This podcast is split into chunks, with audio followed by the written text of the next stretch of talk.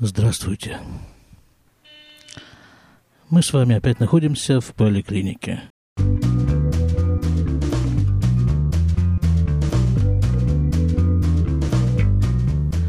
Я здесь нахожусь физически, работаю я здесь. А вы здесь находитесь виртуально, поскольку я здесь работаю. Там вот крики поликлинические с коридора на этот раз это... Эм, не то чтобы кричит, он так разговаривает. Это врач, ухо, горло, нос. Положено ему так разговаривать горлом. Он его лечит. А там еще какой-то ребенок подключился, а вторит этому всему наша начальница, у которой тоже с горлом полный порядок. Она им руководит горлом. И так вот все-все мы вместе с ребенком, с начальницей, ухо, горло, носом и с вами находимся в одной поликлинике. А поликлиника находится в Иерусалиме, точнее в одном из ультрарелигиозных районов города. Из окна раздаются звуки проезжающего транспорта. Ну, я думаю, что вы со всем этим уже знакомы, с этим иерусалимским поликлиническим фоном. Если попробовать как-то немножко точнее обозначить местоположение этого учреждения, оно находится недалеко от центральной автобусной остановки Иерусалима, не очень далеко от въезда в город, где последнее время, собственно, послед... последнее, я бы сказал, полгода-год, происходят демонстрации. Если кто-то следит за событиями в Израиле, в Иерусалиме, знают, что Иерусалим избран неким ультрарелигиозным направлением под названием Апелег Айрушальми. Он избран местом демонстрации. А демонстрируют эти ребята, ребята тоже ультрарелигиозные, демонстрируют они свою не то чтобы неготовность даже, а они очень сильно возражают против службы в армии. Нет, когда кто-то в армии служит, то как бы их это не очень касается. А вот когда их пытаются призвать, то вот тут они все практически, а их тысячи, наверное, они выходят. Выходят на дороги, на крупные дороги, на центральные дороги. Вот на эту дорогу, которая ведет в Иерусалим. И они там садятся на нее, ложатся на нее и мешают народу проехать. Причем их главный рав умер недели примерно три назад. В возрасте восьмидесяти там с чем-то там лет. Но демонстрации продолжаются. Ни на что смерть рава не повлияла. Когда-то на заре перестройки была такая перестроечная группа. Я не помню, как называлась группа, но я помню припев одной из ее песен. Песня была посвящена, видимо, дедушке Ленину. И выражению, которое было написано на всех плакатах, на всех стенах, «Дело Ленина живет и побеждает». По-моему, даже у нас в школе висел такой плакат. Так вот, припев этой песенки был такой: «Дедушка умер, а дело живет, лучше бы было наоборот». Вот я бы тоже, вот я бы тоже спел этим демонстрантам вот такую вот песенку. Ну, потому что это невозможно. Парализован весь город этими ребятами, лежащими, сидящими на проезжих частях дороги. На прошлой, на позапрошлой неделе, в четверг, я работал вечером, и как раз в это время они и засели на шоссе. К концу моей работы, к восьми часам вечера, как-то, видимо, их уже как-то удалось раз, как это называется-то, лифазер на иврите, лифазер афганот, распылить, рассредоточить, раз, разогнать, наверное, это будет по-русски, разогнать эти, эту демонстрацию. Но общественный транспорт как-то еще не очень начал ездить. Я решил зайти помолиться в вечернюю молитву.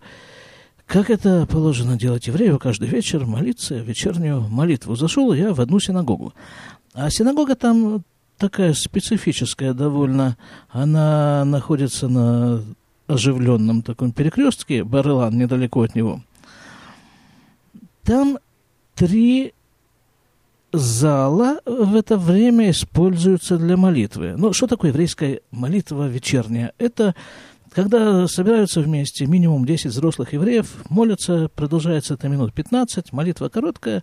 Все, значит, в этой синагоге вот в один из залов заходят, вваливается такая компания евреев, нужно, чтобы их было не меньше десяти, пятнадцать минут, помолились, закончили, следующая группа, и так вот, так вот целый вечер они там меняются. Мы, точнее, там меняемся.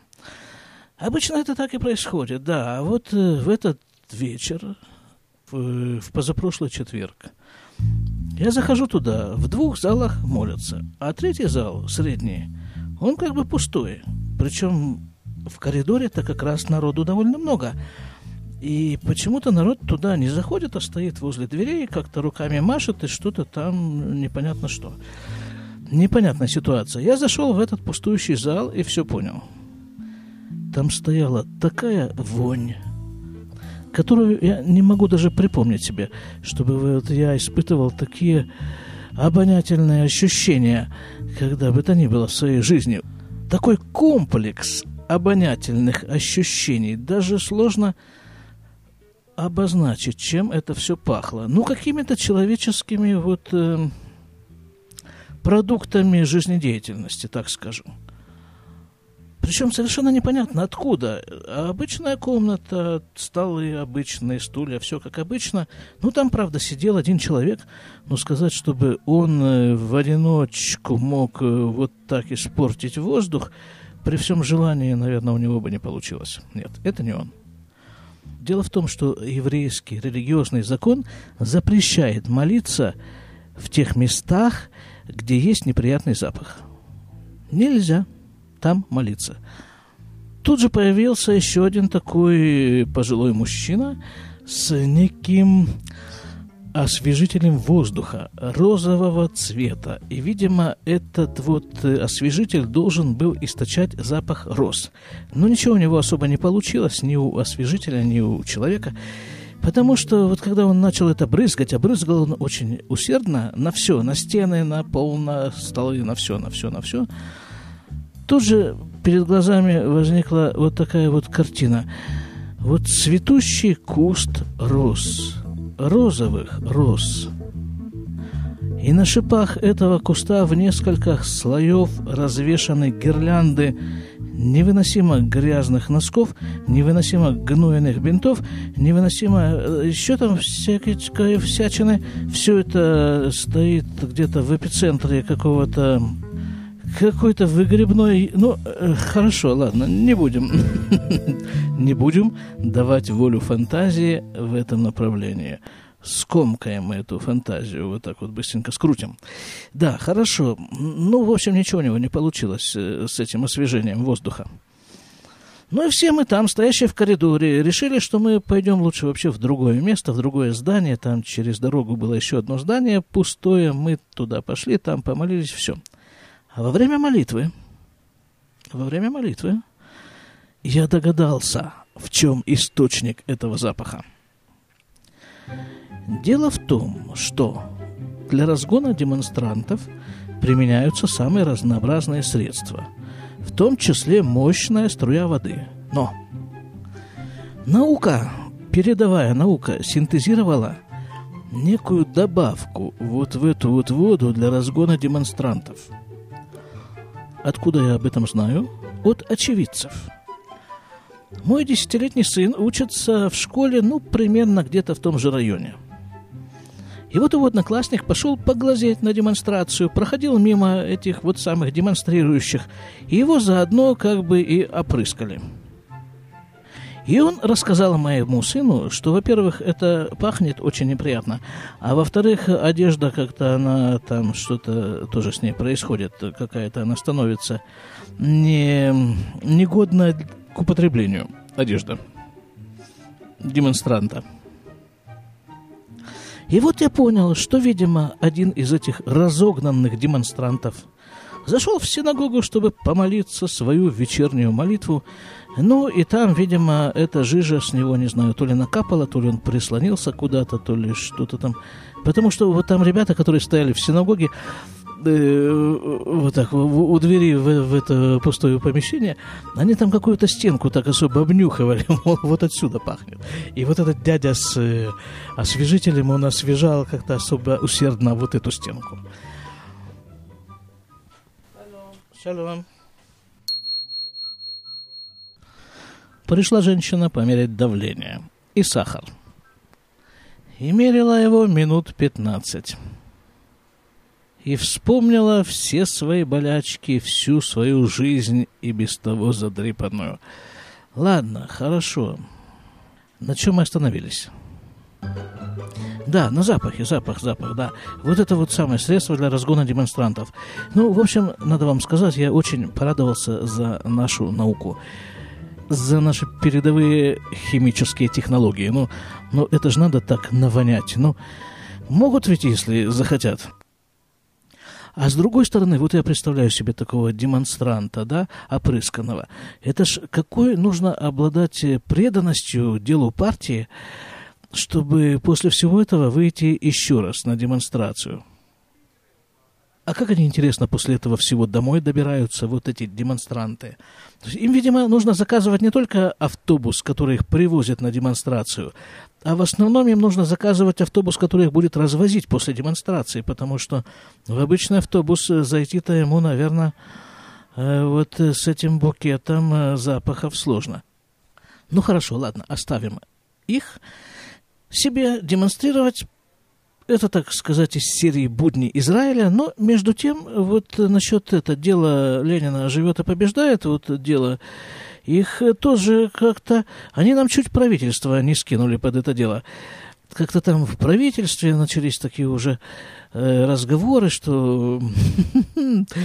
Ну, как бы в правительстве-то в нашем израильском тоже есть ребята ультрарелигиозные, которые тоже категорически против призыва в армию людей своего круга, учащихся Ишив. И тут как раз надвинулось время голосовать за э, бюджет, очередной бюджет. А это вообще самое главное в нашем государстве. Это вот деньги. Куда пойдут деньги? И они сказали, эти ребята ультрарелигиозные из Кнессета, что если не будет принят хоть какой-то закон, который либо освобождает, либо дает отсрочку на неопределенный срок учащимся Ешив от призыва в армию, то они будут голосовать против вот этого бюджета, а тогда развалится правительство, а тогда будут новые выборы, и, в общем, вот так чуть у нас не случились новые выборы под влиянием этих дурно пахнущих демонстрантов. Но как-то все обошлось. И, по-моему, судя по тому, что демонстрации уже вот полторы недели нет, э, наверное, все-таки э, они пришли к какому-то соглашению насчет службы в армии. Дальше. Есть у меня такой приятель, односельчанин даже, я бы сказал. Как-то я уже о нем немножко рассказывал. Зовут его Хаим, он американец.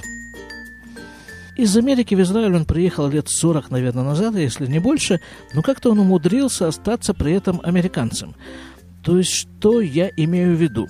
Ну вот он, он читает там, скажем, вычитывает в интернете какие-нибудь данные о том, что проведено исследование, которое доказало пользу сдачи какого-то анализа раз в, не знаю, в год, когда вот, чтобы человек раз в год сдавал какой-то анализ. И Хаим исправно ходит в поликлинику и сдает этот анализ.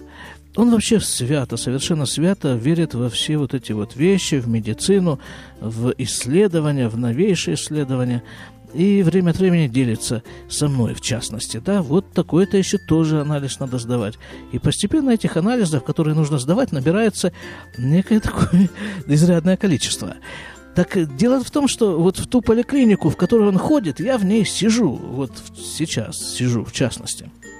Не то чтобы мы с ним в одну, к одной поликлинике относимся. Мы с ним в разных поликлиниках. Но он туда приходит, а я тут сижу.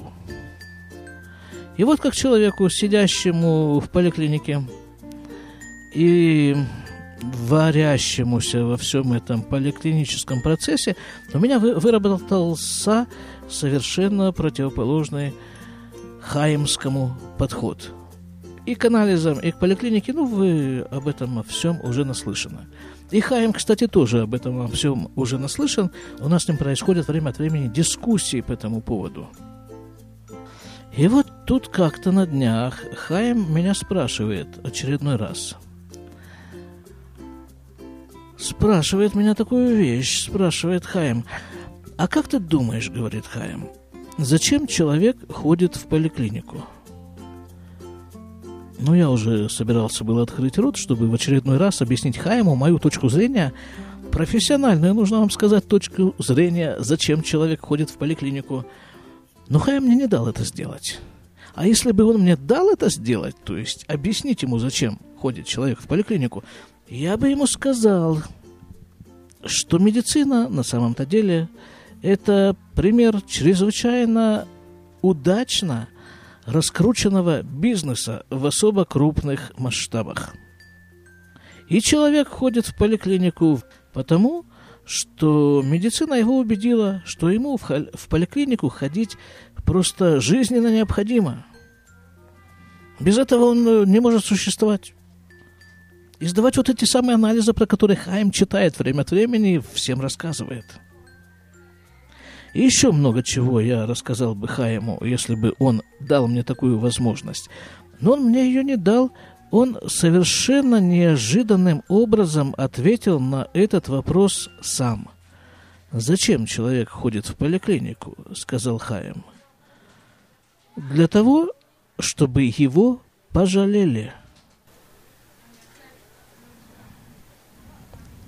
Ну вот он, допустим, пришел в поликлинику, такой человек – и говорит, ой, говорит, а у меня там что-нибудь болит. Или вот у меня заноза, допустим, в пальце. Или вот я там иголкой укололся, или там молотком по, по пальцу ударил. Или, может быть, даже споткнулся я. Или там что-нибудь еще вот произошло со мной. И тут же его начнут все жалеть. Ой, скажут, ой, да ты же несчастный, ой, ты же бедный, ой, как мы тебя понимаем. Ой, иди же сюда скорее, садись, а лучше всего ложись и покажи нам твое больное место. И сейчас мы его будем лечить, и тебя заодно вместе с ним. И анализы у тебя будем брать, и пластырем тебя будем заклеивать, и бинтами бинтовать. И вот так его жалеют, и по головке его гладят, и вдруг обнаруживается, что и головка у него какая-то бугристая, неровная, и это ему тоже начинают лечить, сострагивать. Ну, хорошо, да, вот... Эм... Вот на самом-то деле, ну, ну, ну, кому ты нужен? Вот чтобы на тебя внимание обращали. Чтобы не только тебя спрашивали о том, как твое здоровье, а еще и выслушивали твой ответ. Кому это все надо?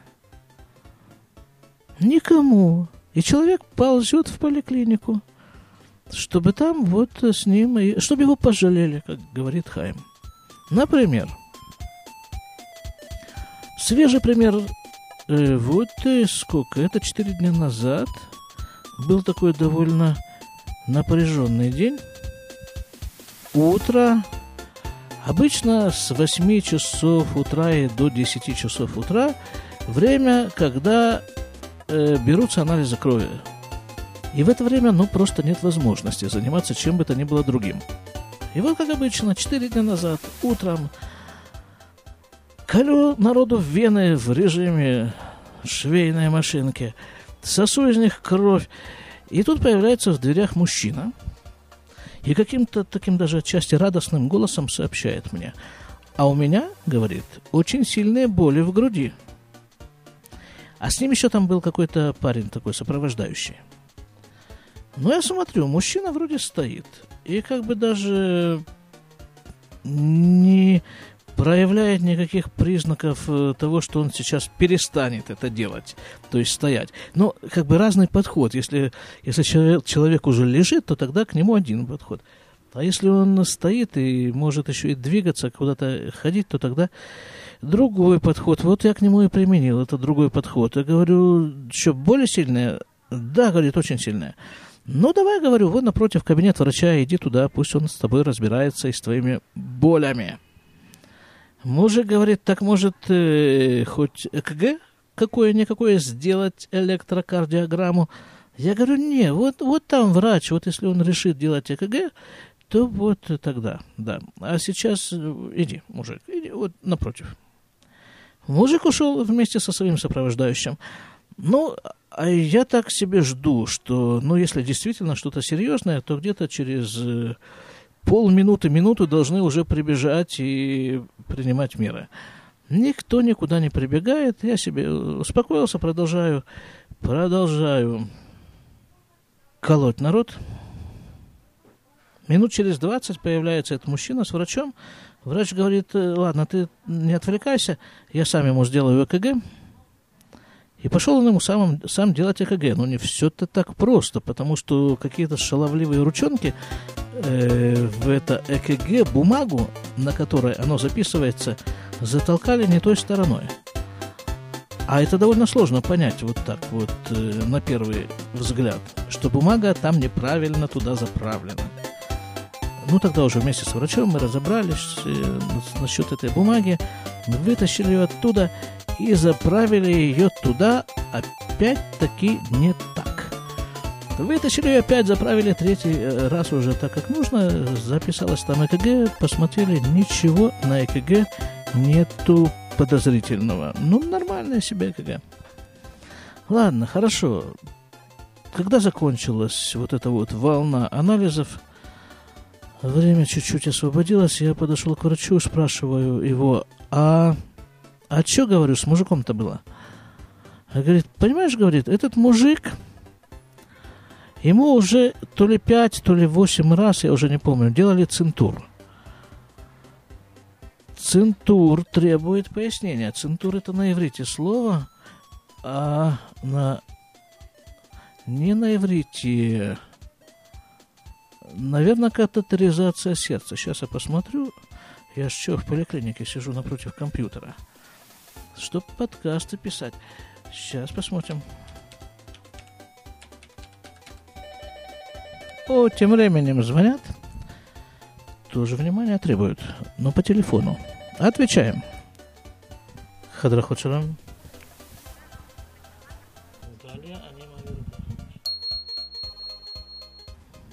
Тут просто хотели другую медсестру, не меня. Вот я их к этой другой медсестре и перевел. А тем временем я же ищу центур, да?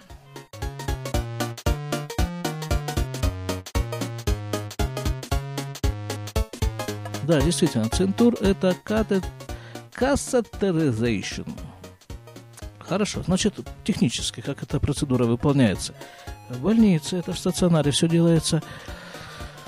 Вводится такой как бы зонд через бедренную артерию, если я не ошибаюсь. Я могу ошибаться в деталях.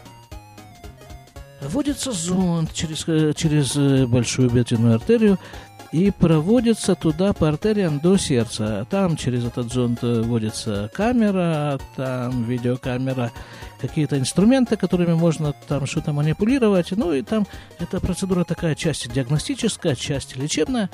Потому что можно увидеть, ну, допустим, там коронарные артерии, в которых скопились бляшки, что является самой частой причиной инфаркта миокарда. Так вот, можно эти бляшки увидеть и даже что-то там немножко почистить в ходе этой процедуры. Так вот, врач говорит, эту процедуру мужику делали то ли пять, то ли восемь раз. Ну, небывалое какое-то количество раз. И говорит, ни разу ничего не нашли. А вот с такими сильными болями в сердце он обращается постоянно. Я думаю, говорит врач, это у него что-то с головой. А я-то уже предварительно за несколько дней до этого поговорил с Хаимом и все понял. Мужик-то на самом деле хочет, чтобы его пожалели. Хотя бы вот таким образом, хотя бы введя ему этот зонд с видеокамерой, инструментами через бедренную артерию до самого сердца, ну хотя бы вот так, чтобы его пожалели. Потому что на самом-то деле, ну, ну, ну кому ты нужен?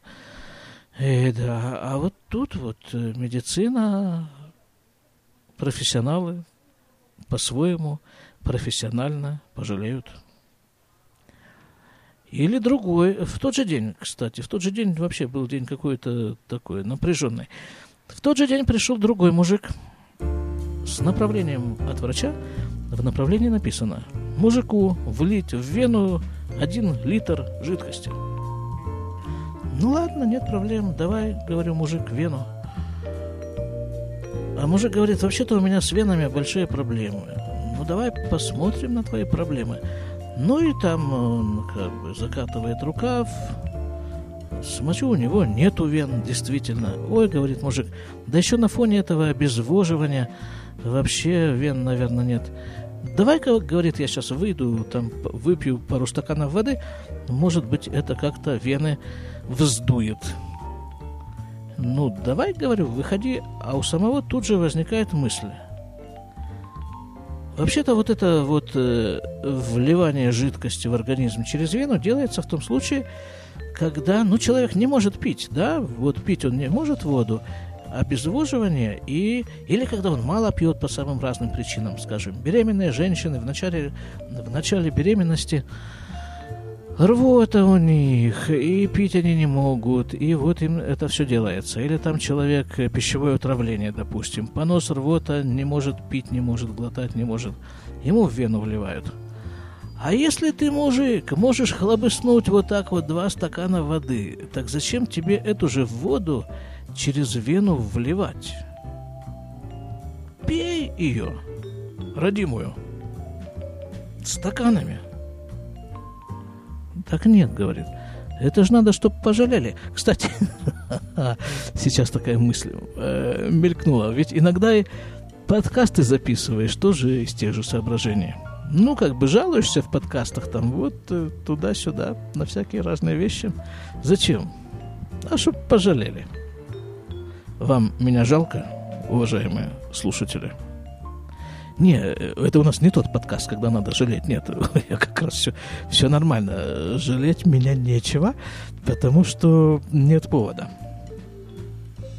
Давайте, если уже такая сложилась ситуация, уже такой пошел разговор, то давайте я, наверное, вас вот пожалею вот так в микрофон виртуально. Профессионально пожалею, это же моя профессия, да, я ж тут медбрат, который призван жалеть народ. Вот я вас... Ребята, все, кто нуждаются в том, чтобы его пожалели, я его жалею.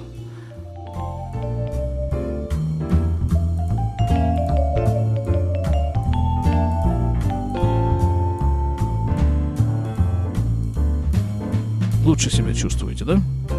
О, хорошо, пойдем дальше. Пойдем мы дальше. Развивать поликлиническую тематику. Только вот что я, наверное, перед тем, как мы пойдем дальше, схожу-ка я от обедаю, чем Бог послал. А потом вернусь и продолжу.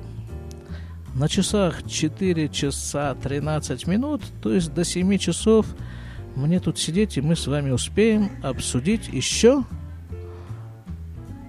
какую-нибудь поликлиническую тему.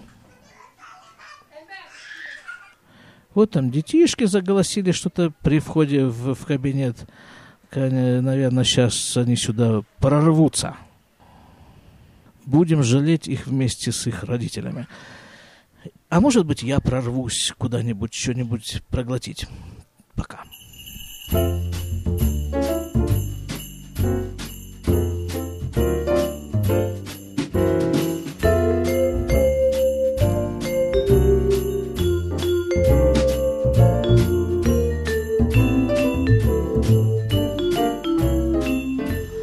Ну вот на часах шестнадцать часов двадцать шесть минут, то есть вся процедура заняла тринадцать минут, процедура поедания.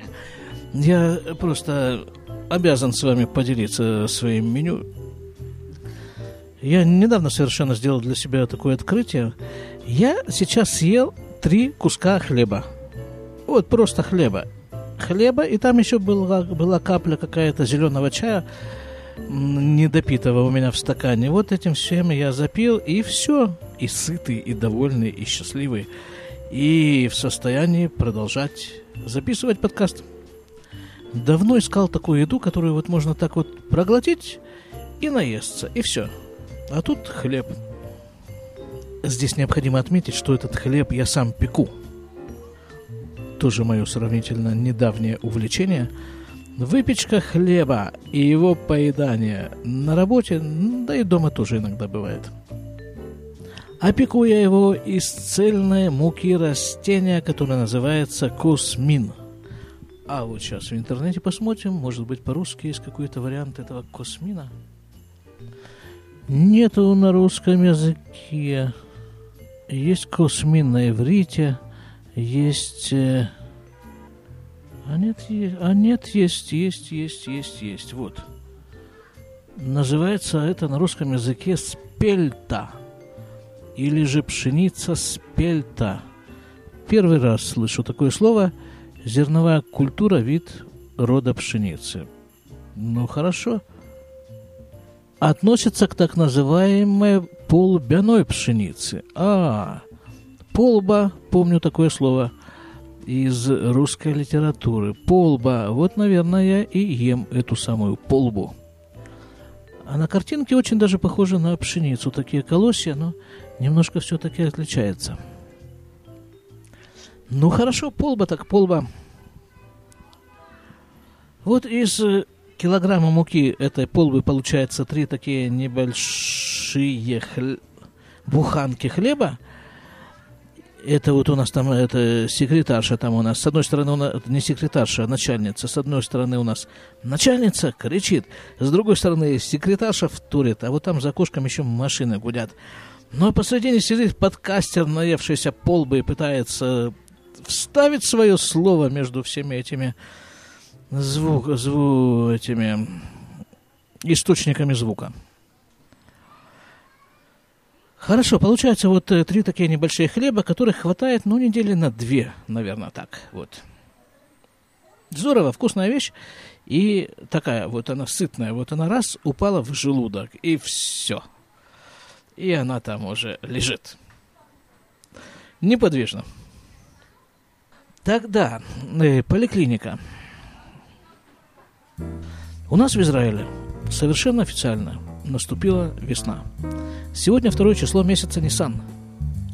А второй месяц Нисан назван весенним месяцем. Так что как ты ни крути, а сегодня второй день весны, как минимум.